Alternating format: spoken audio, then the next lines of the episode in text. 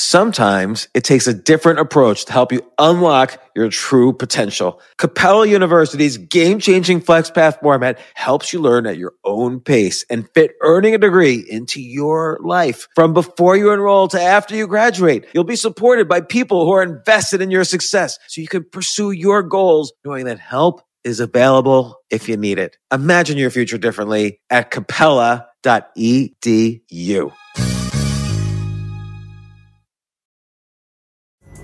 Pulling up to Mickey D's just for drinks? Oh, yeah, that's me. Nothing extra, just perfection and a straw. Coming in hot for the coldest cups on the block. Because there are drinks, then there are drinks from McDonald's. Mix things up with any size lemonade or sweet tea for $1.49. Perfect with our classic fries. Price and participation may vary, cannot be combined with any other offer. Ba da ba ba ba.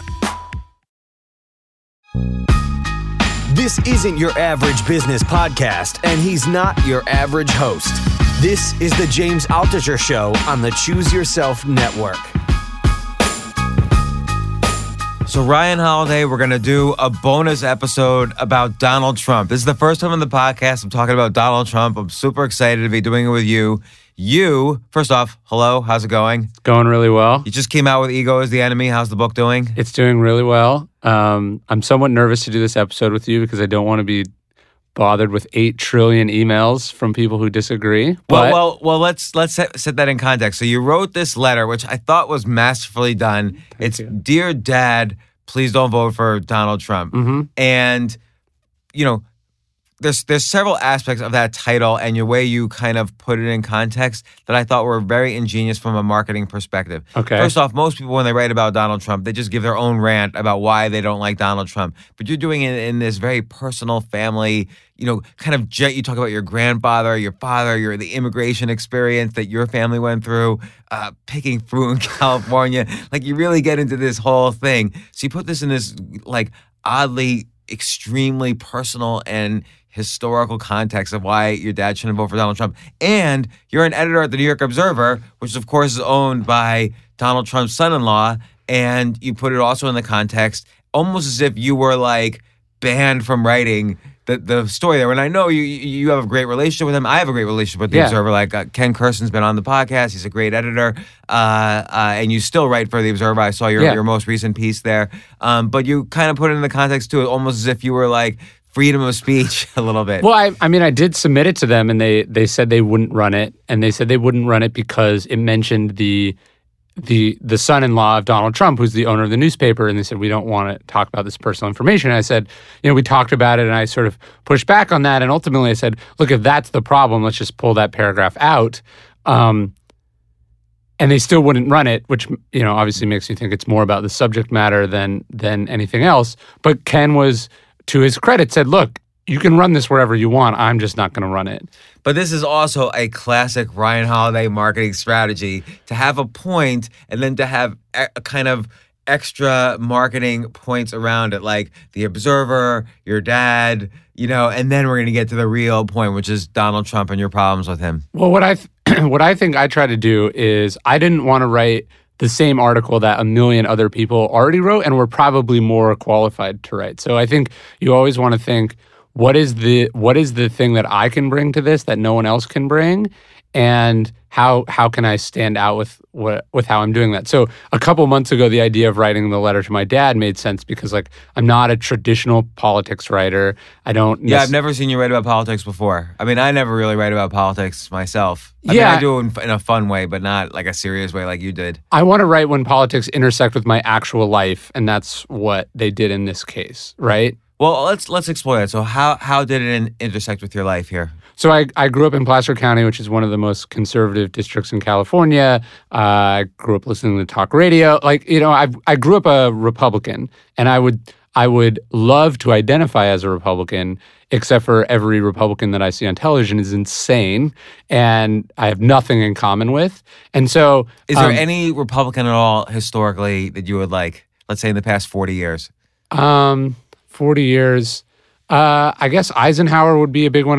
That's barely forty years. Um, And Eisenhower w- w- is Eisenhower like Trump is that was a tricky one where nobody knew whether he was a Republican or Democrat until he announced he was running as a Republican. Yeah, Eisenhower was also the last president that we elected with zero previous governing experiences. Yeah. And I don't think you could come up with a, a larger spectrum between Eisenhower, no governing experience, and Donald Trump, no governing experience. Right. Well, I'm going to throw out another Republican name who I kind of like, and this is going to sound weird, but Gerald Ford. Because he, he took a country that was basically torn apart by all this corruption. Sure. And kind of, even though he didn't do a good job or a bad job, but he kind of just like coasted it for a year or so so that things could calm down after all the sort of almost the downpour of, of hatred that, that Nixon experienced. I really admire people who make principled decisions that cost them an incredible amount. So you could argue that him pardoning Nixon probably killed his further political career. right. Um, as a, an analog to that, um, I've talked about this with some people before, but so Obama cam- campaigned on closing Guantanamo Bay, right? And he's not closed Guantanamo Bay, and a lot of people are really upset with him.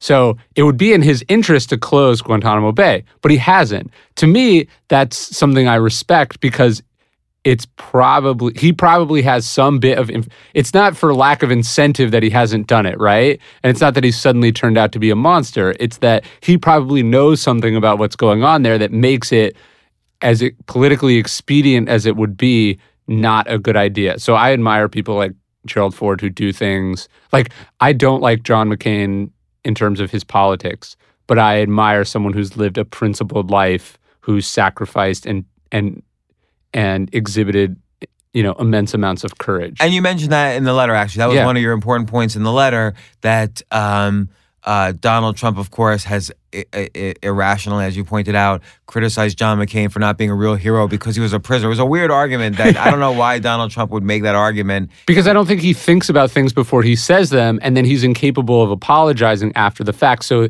it looks like he has these poorly thought, or it looks like he has these somewhat contradictory policy or policy opinions, or just opinions in general. But it's really just a result of shooting off at the mouth and then not not being able to look at himself honestly in any way. So, so a lot, and a lot of your criticisms against. Oh, oh, before I get to the, the actual letter, I asked you which Republicans you thought maybe weren't insane. I want to know which Democrats do you think might be might be insane. Oh, that's a good question. Um, I think Bernie Sanders is insane. I would never vote for Bernie Sanders, and I think Bernie Sanders and Donald Trump are two sides of the same coin. I agree with that. which two people who think having really strong opinions about things is what is required of an executive leader, when in fact they should have the least amount of opinions about things and actually be good at governing or actually be good at working with other people to get complicated things done. But if you think about it, because and because of this situation in the United States where we had these enormous bailouts that created this huge rift in income inequality, we've created the Bernie Sanders and Donald Trumps of the world that are appealing to these people who are just so angry. I mean, they basically uh, have almost the same beliefs in a weird Yeah. way. They're both isolationists. They both believe in like heavily taxing the one percent. They have actually very very similar beliefs, except Yeah. on traditional Republican and traditional Democrat issues like abortion and, and stuff like that. So so they're appealing to this mass anger, and it makes you wonder: Do they actually believe anything they're saying? Does Donald Trump actually believe anything he's saying, or is he simply kind of saying this stuff to win? Which is not a bad strategy if you want to be president. Well, I think it's not only they have s- somewhat similar beliefs in common, but they both what they both hold in common is that they have no realistic plan for actually doing those things, right? Like uh, Bernie Sanders is interviewed by the New York Daily News, and they're like, "So your opinion is to break up the banks, right? How do you do that?" And he was like, "Well, you just break them up." And it's very much like Donald Trump. It's like, "Well, we're going to build a wall, we're going to do this," and I think that's actually that is very much in connected to our current cultural zeitgeist, which is opinions have never been easier to have before, but as the world has become more and more complex, there's a big gulf between the realisticness of a lot of those opinions and the people who are holding them. Like it's easy to go on Twitter and criticize you or criticize anyone or have these really strong opinions about how things are and should be, but then actually doing them is a totally new, is a totally different thing. And we've sort of we've sort of stopped caring about whether someone can actually execute or not and we care about whether it looks good on social media like i would argue that if the democratic primary was set up more similarly to the Republican primary. Like there weren't super delegates, and it wasn't as much about um, sort of. Uh, it, it was more of a winner take all system. I think Bernie Sanders would likely be the Democratic nominee.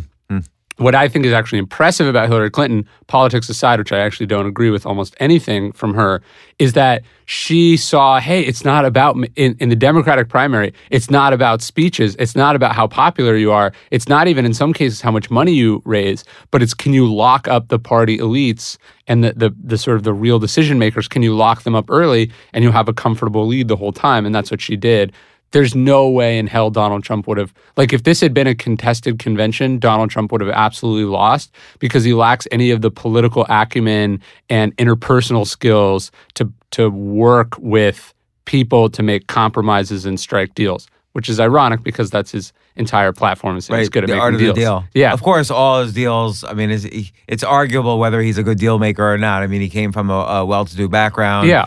So a lot of his businesses have sort of fallen apart.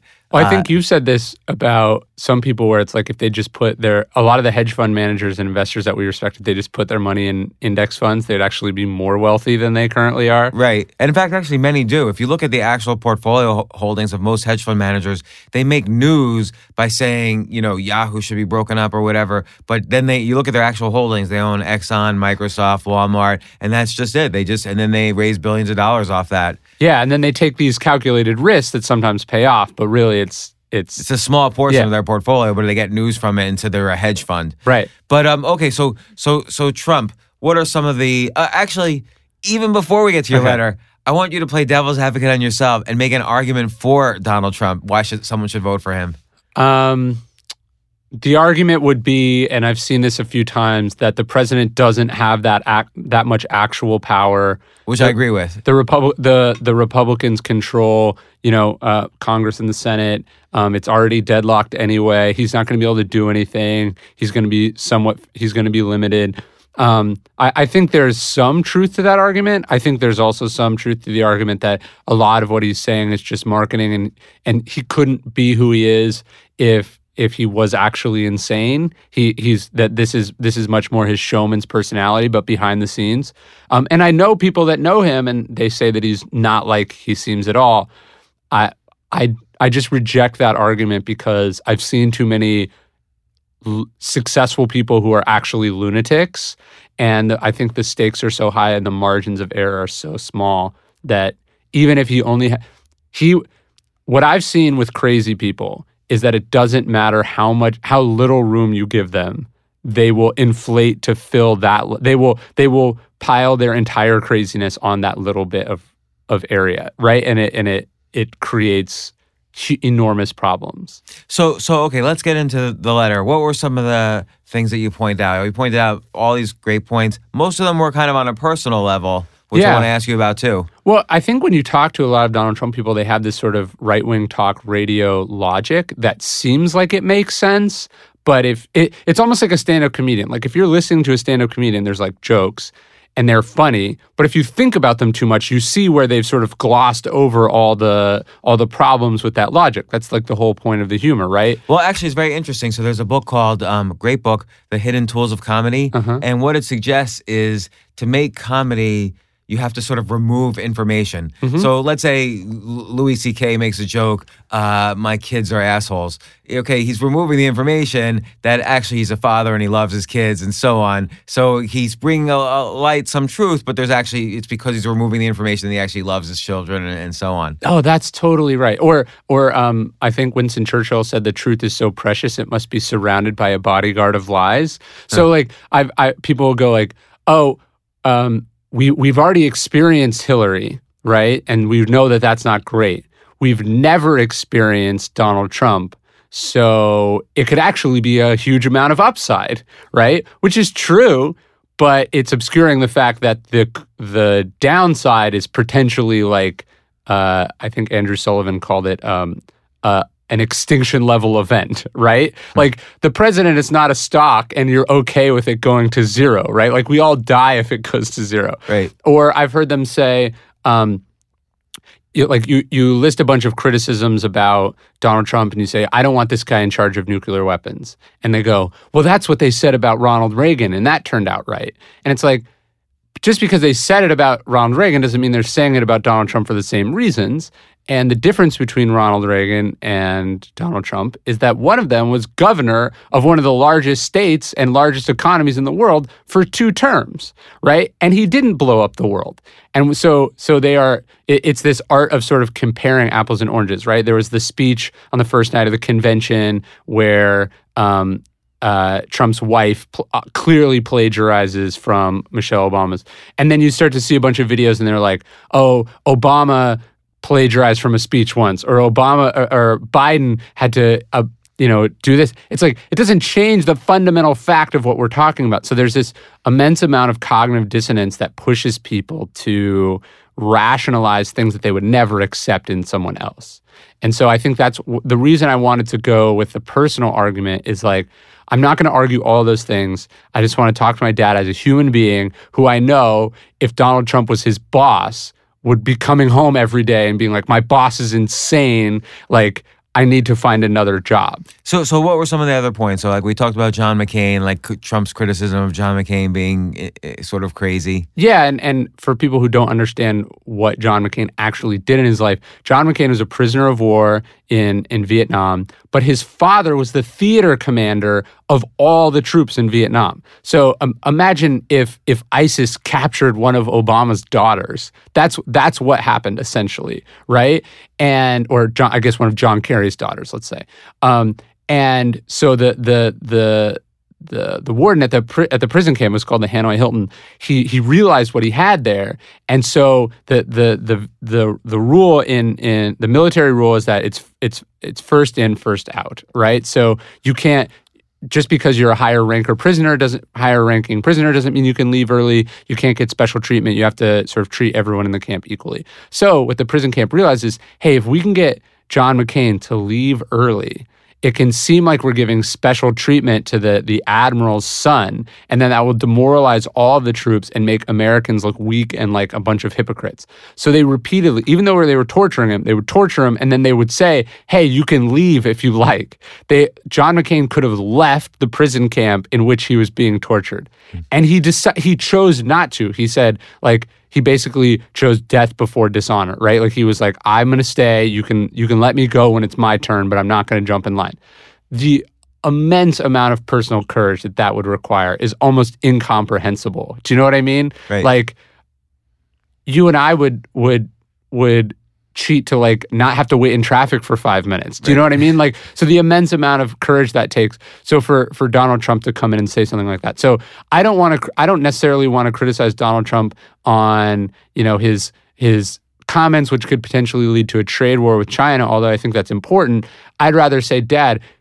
You've told me how many times you admire John McCain. Here's a guy who's who's picking on someone who's saying that a man who can't tie his own shoes because of wounds he got as a prisoner of war, a guy who got draft def- deferments over some bogus issue, is calling that person a coward and refuses to apologize.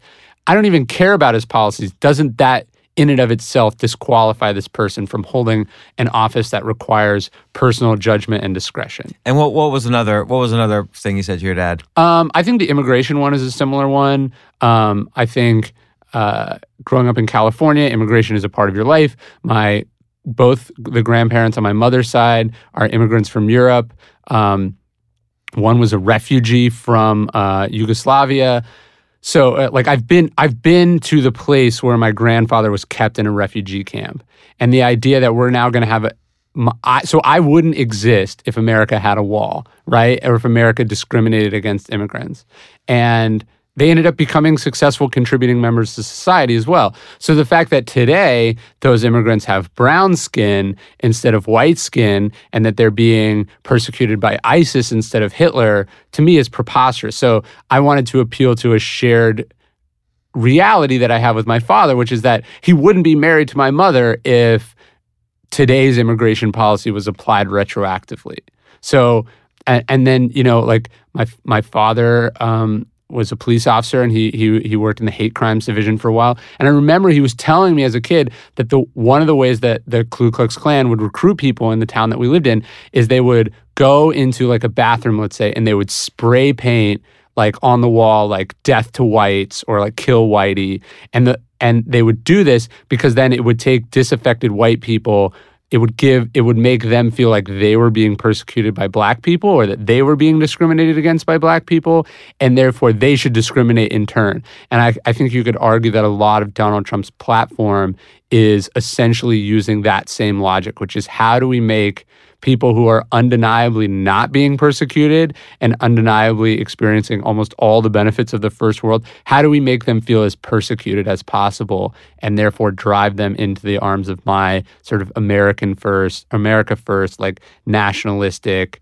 um, you know, anti nativist uh, policy? So, so I agree. Like a lot of this stuff that he's doing is either overly manipulative or not a rational policy, but um, a lot of it is again just kind of campaign strategy. Like he's tying into an anger that already exists. If that anger didn't Do think that- exist, do you think that's true? I mean, well, well, like like the idea of saying, um, and and just being as simple as possible. There's America, and there's all the people who want to kill you. Yeah. Like, and he's basically separating. If you vote for me, you're part of America. Sure. Or you're part of the people who want to kill you. Yeah. And so it's this very simple strategy that is appealing to, uh, you know, a, a large portion of America. Not necessarily the majority. I mean, Yeah. Hillary Clinton's winning in the polls, but uh, it is appealing to a lot of people. So, having worked with my fair share of crazy people and then studied this historically, I think Donald Trump is a lot is has gotten credit for a level of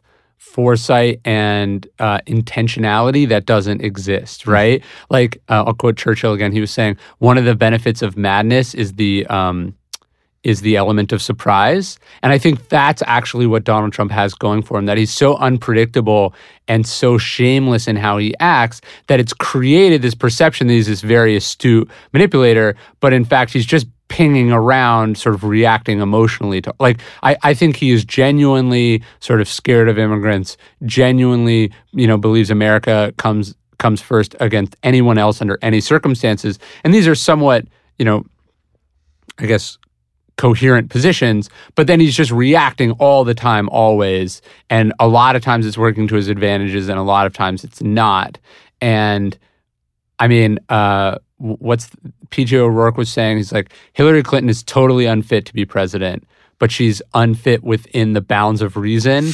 And Donald Trump is completely unfit to be president outside the bounds of reason. I think he's, I think he's just pinging around um, and and almost surprised that he's managed to get as far as he's gotten. Yeah, do you think he at least initially wanted to lose, like not wanted to get this far? Because like what's he gonna do? He really just wants to be a business guy. He never Yeah, he wants to be a business guy. I think he was trying to promote his brand. I think he loves being in the spotlight. And then he found that they were not taking the spotlight away as they'd always had in the past. And then he said basically at some point, I have to turn this into a real campaign. And to his credit, he's a brilliant marketer and and and a brilliant How so? Like how? Because clearly there were I don't know fifteen other candidates for on the Republican side. What happened to them? Like how? What what was Trump's marketing? Given that he has no issues and Yeah. nobody knows anything about him, or maybe that's the key to his success. But what were his marketing techniques? What were his persuasion techniques to get him this far? Like he spent no money compared to the other candidates. Well, in the way that Donald Trump was successful as a developer because he came into it with connections from his father and uh, a large inheritance, you could argue that he steps into a race with 15 or 16 other candidates. His inheritance is the fact that he's already famous and he has the connections in that he already knows everyone in the media, right? And so I think the to compete with in, instead of him, instead of him, Hillary Clinton is basically Hillary Clinton and Bernie Sanders, and eventually the reasonable candidate wins out. Bernie Sanders against 15 other Democrats, I think, is a different. If, if Bernie Sanders was previously famous, a, a previous, an already famous candidate has an immense advantage when the competition is balkanized into 15 other groups, and I think that was a big advantage.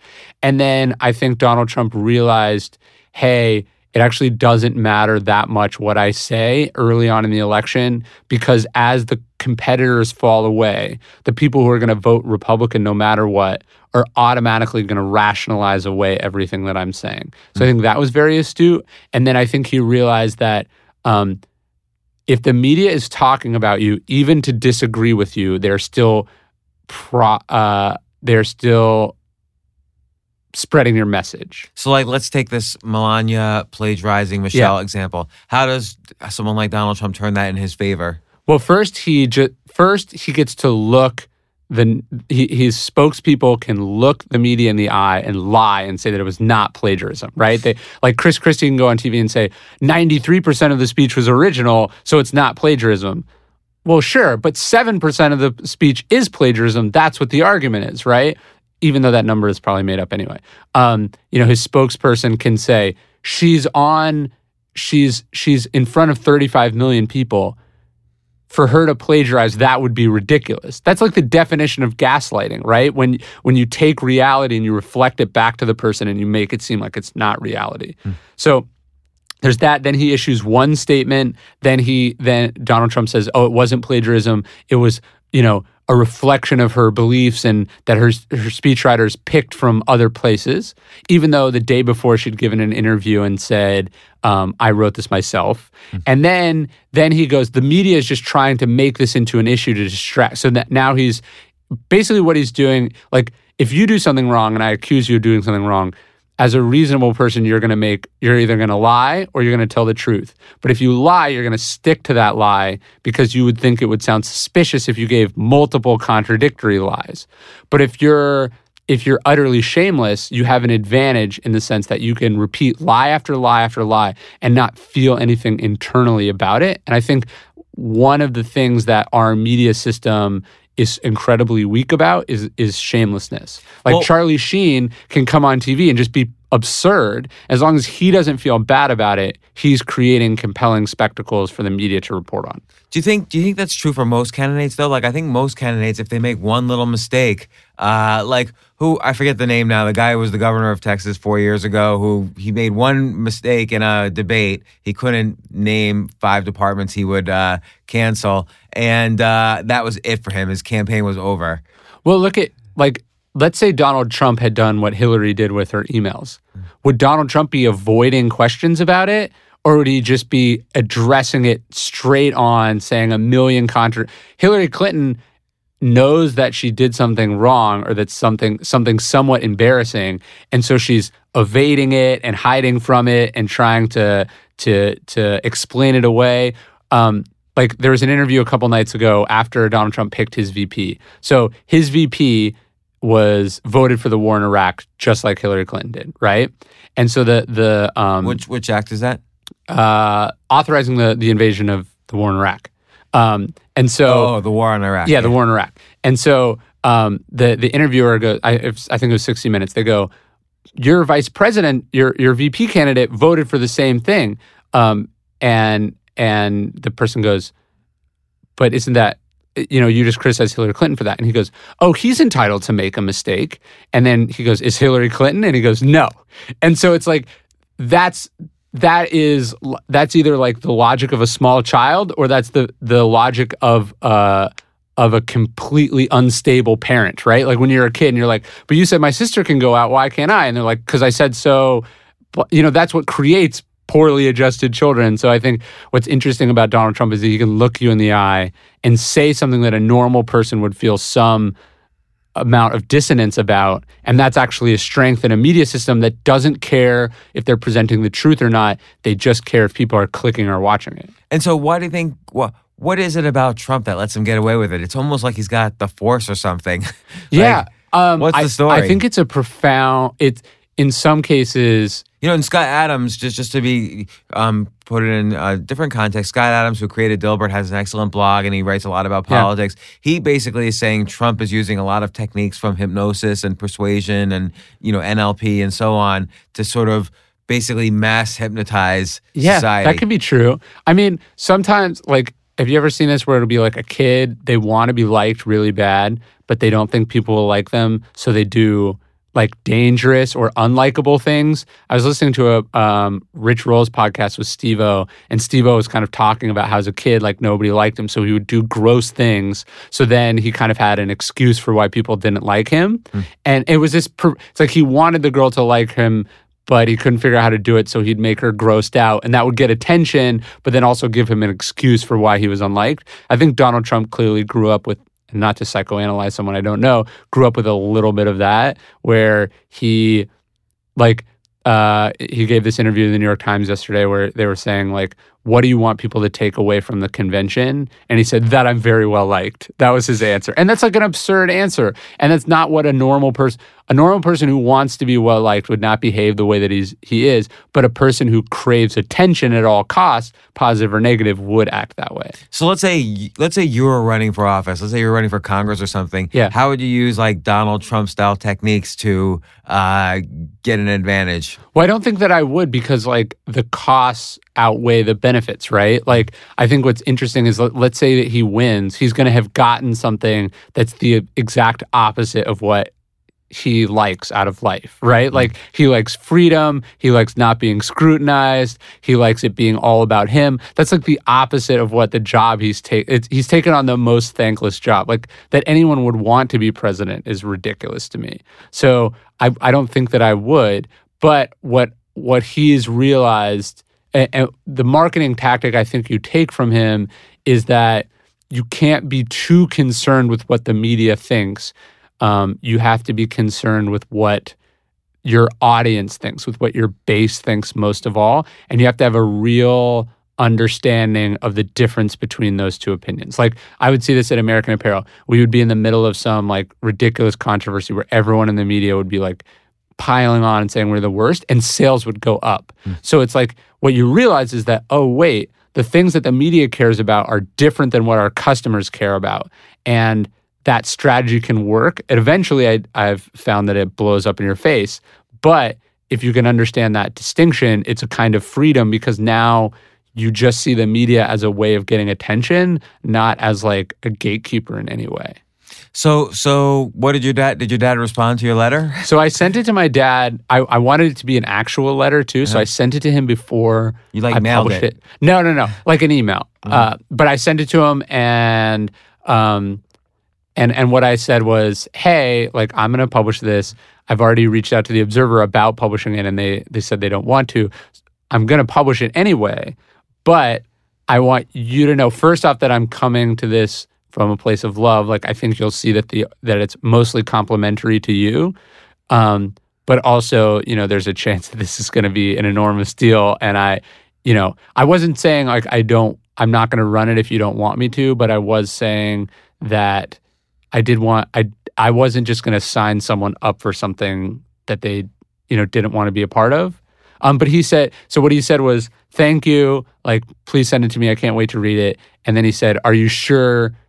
He was like, I'm not telling you you should run it or not, but are you sure you want the heat? For, he was like, you already have enough controversy. Are you sure you want the heat from this? Which I thought was a very father like thing to ask. And I, I appreciated.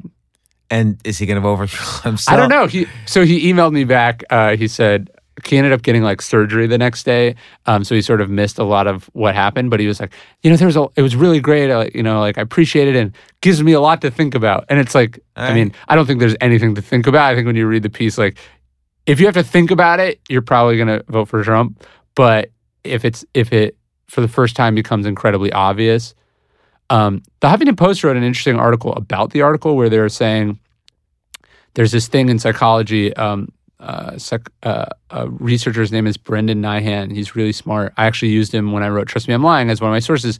He has this thing called the backfire effect, which is often when you try to convince people not like if you believe that vaccines were bad, and then I tried to give you evidence about why vaccines were bad, it would make you believe more that vaccines are bad.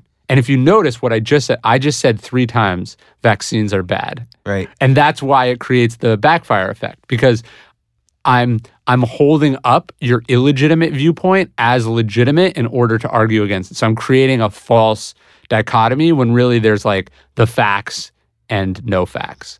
And so that was one of the things I tried to do in the piece was I didn't want to argue so much about politics. I wanted to argue from a personal level, like, you know, this is the wrong thing to do. Please don't do it.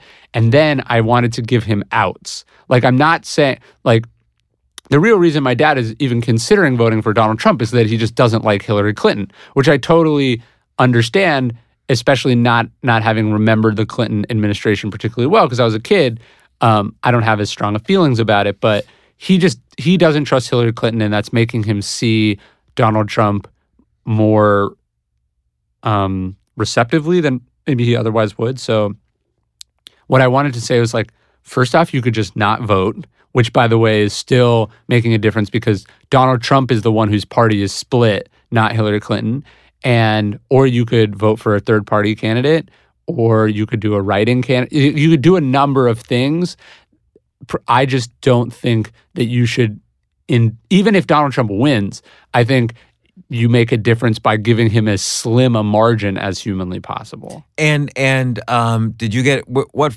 So you published this article in a lot of different. Uh, you know, you had it on the Huffington Yeah. Post. You put it on your site. You put it on a bunch of sites.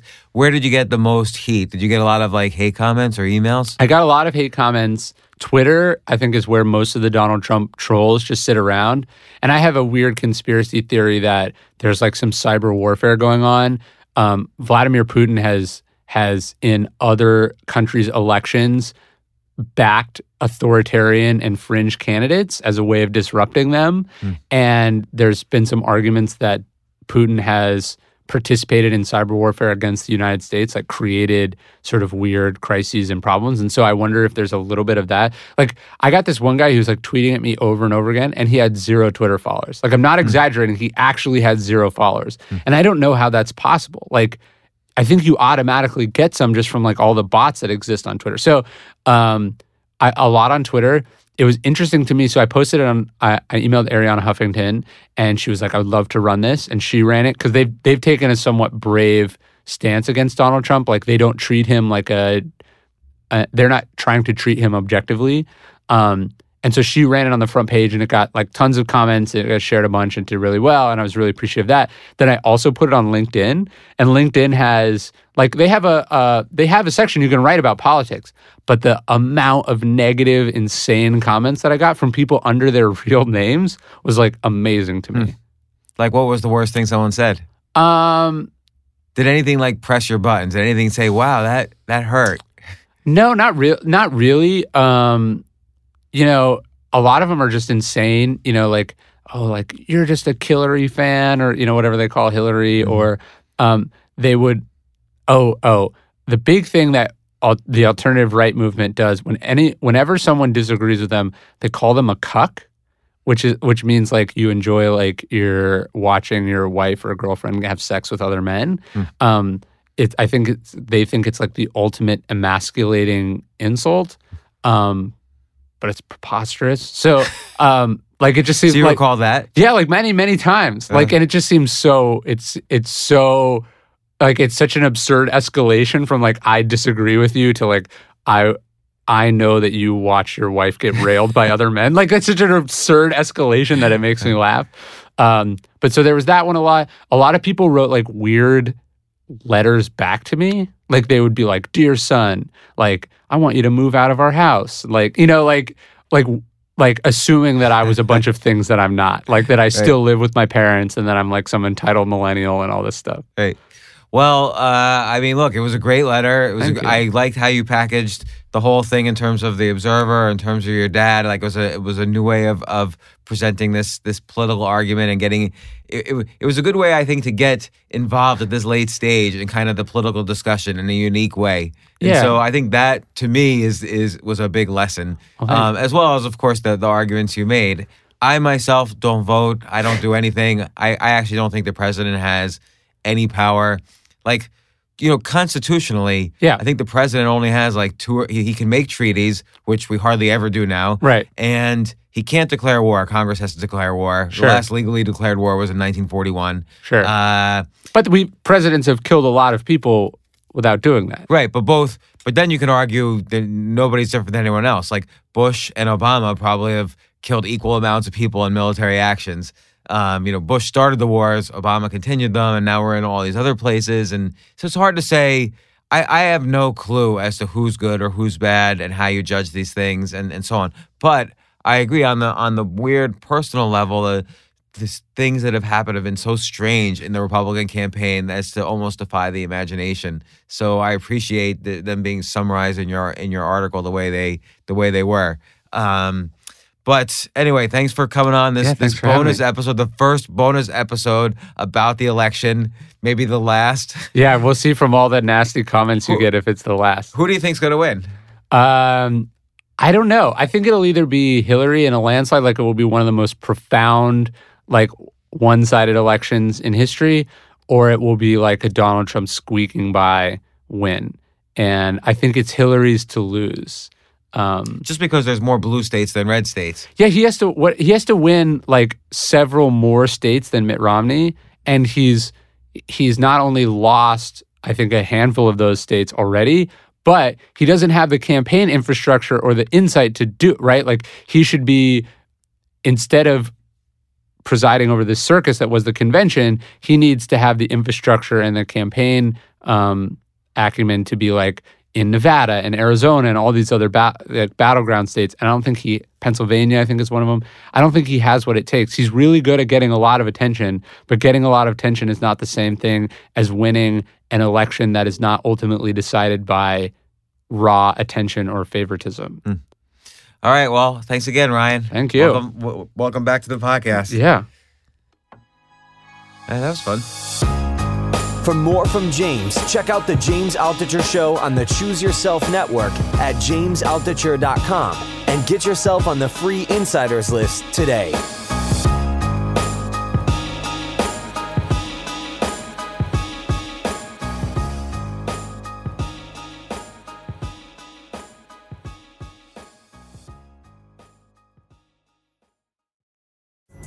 Pulling up to Mickey D's just for drinks?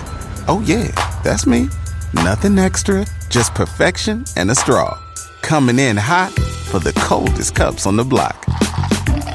Because there are drinks, then there are drinks from McDonald's. Mix things up with any size lemonade or sweet tea for $1.49. Perfect with our classic fries. Price and participation may vary, cannot be combined with any other offer. Ba da ba ba ba.